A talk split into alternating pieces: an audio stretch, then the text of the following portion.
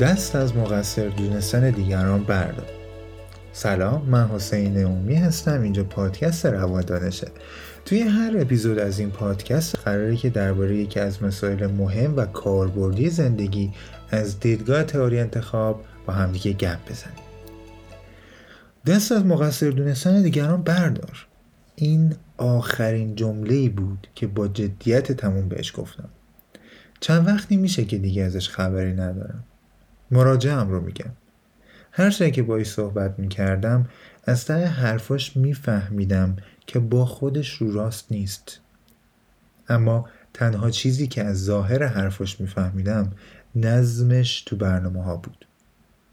تنها شکایتی هم که به خاطرش با من صحبت می‌کرد این بود که اونطور که دلم می‌خواد زندگیم روال نیست. اطلاعاتی که تا همینجا از مراجعم به دست آوردم یک نکته ظریف و البته که عمیق داشت. اونم این بود شکایتی که داشت با مسئله ای که واقعا درگیرش بود خیلی فرق داشت. احتمالا هم خودش نمی‌دونست. چند جلسه که اومد و رفت برای من خیلی دستاورد داشت چون تنها او بود که حرف می‌زد و می‌رفت. و من صرفا داشتم ازش اطلاعات می‌گرفتم. تا اینکه یه جلسه اول که اومد تو اتاقم تا اومد حرفش رو شروع کنه ازش پرسیدم که راستی رابطت با اطرافیانت با خانوادت با دوستات چطوره؟ تقریبا موقع که یادم پنج دقیقه سکوت کرد. زده بودم تو خال. داستان این دوستمون داستان خیلی از ما هست ظاهر همه چی خوب برنامه منظم هدفمند اما داستان اصلی که برنامه پیش نمیره زندگی رو روال نیست رابطه مؤثر و مسئولانه با دیگرانه. اونم اینه که ما بقیه رو خیلی وقتا مقصر می‌دونیم راحت ترین کاری که هر آدمی می‌تونه تو زندگیش بکنه و بعدش بمیره همینه. مقصر دونستن دیگران.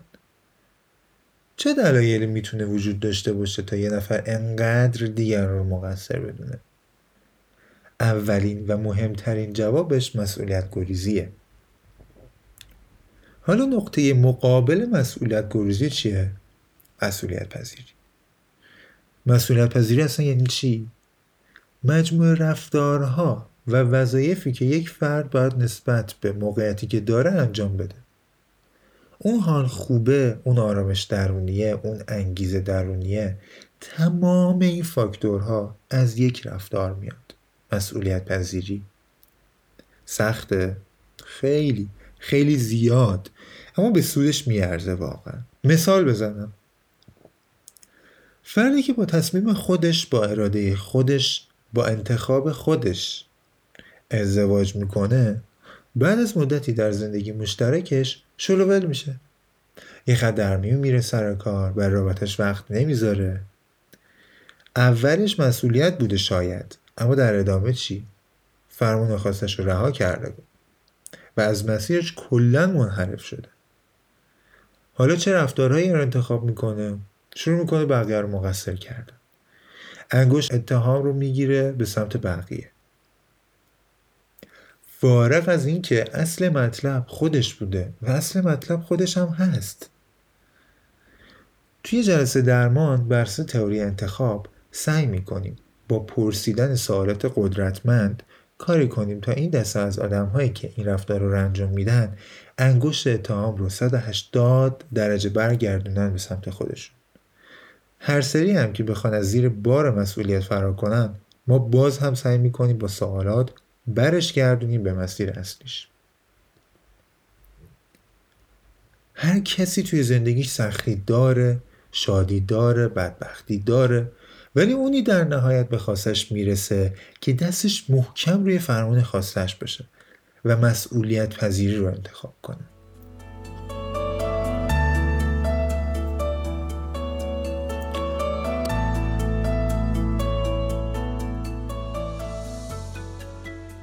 تا حالا براتون پیش اومده که رفتاری رو انجام بدید. بعدش پشیمون بشید و تا ده ها هزار سال بعدش همش خودتون رو سرزنش کنید. این مسئولیت پذیریه کلید ورود به دنیای موفقیت و دنیای آرامشه. اولین اتفاق که بعد از مسئولیت پذیری میفته اینه که من نسبت به تمام رفتارهایی که دارم متحد میشم. یعنی چی متحد میشم؟ به زبان تئوری انتخاب وقتی که ما نسبت به کاری یا رفتاری متحد بشیم دیگه دست از سرزنش کردن خودمون بر میداریم تئوری انتخاب میگه شما در آن لحظه هر رفتاری که می‌کنید بهترین رفتاریه که اون لحظه به ذهنتون رسیده و بهترین رفتاری که تونسته نیازهاتون رو ارضا کنه.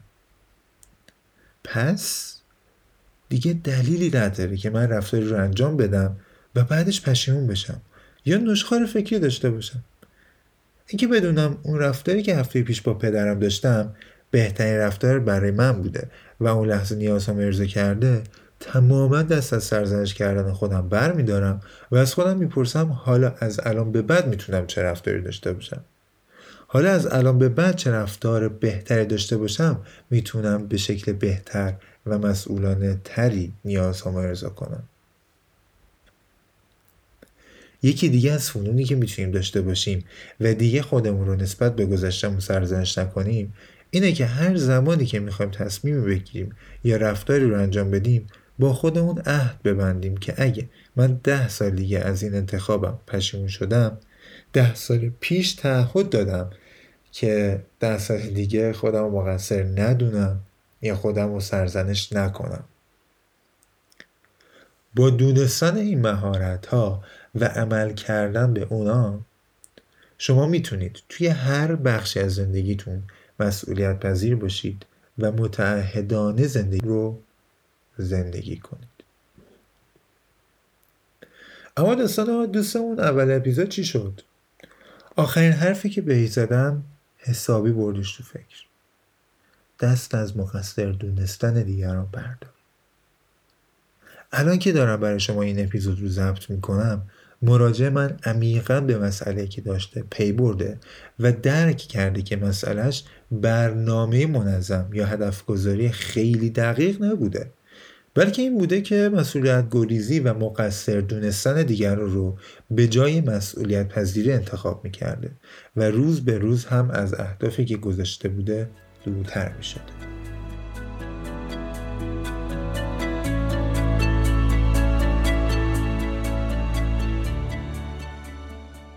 همیشه مراجع با یک شکایت وارد جلسه میشه که 99 درصد مواقع مسئله اصلیش نیست. اما یک روانشناس در جلسات ابتدایی اونقدری اطلاعات نداره که بخواد به مراجعش بازخورد بده یا بتونه کوچش کنه. امیدوارم که این اپیزود براتون مفید بوده باشه. با حمایتاتون با معرفی کردن پادکست رواندنش به بقیه دوستاتون به من دلگرمی بدید. باشد که انگیزه باشه برای ادامه مسیر. آرزو می‌کنم که همیشه مسئولیت پذیر باشید و به دیگران هم با پرسیدن سوالات قدرتمند مسئولیت پذیر رو یاد بدید. تا اپیزود بعدی با ما همراه باشید.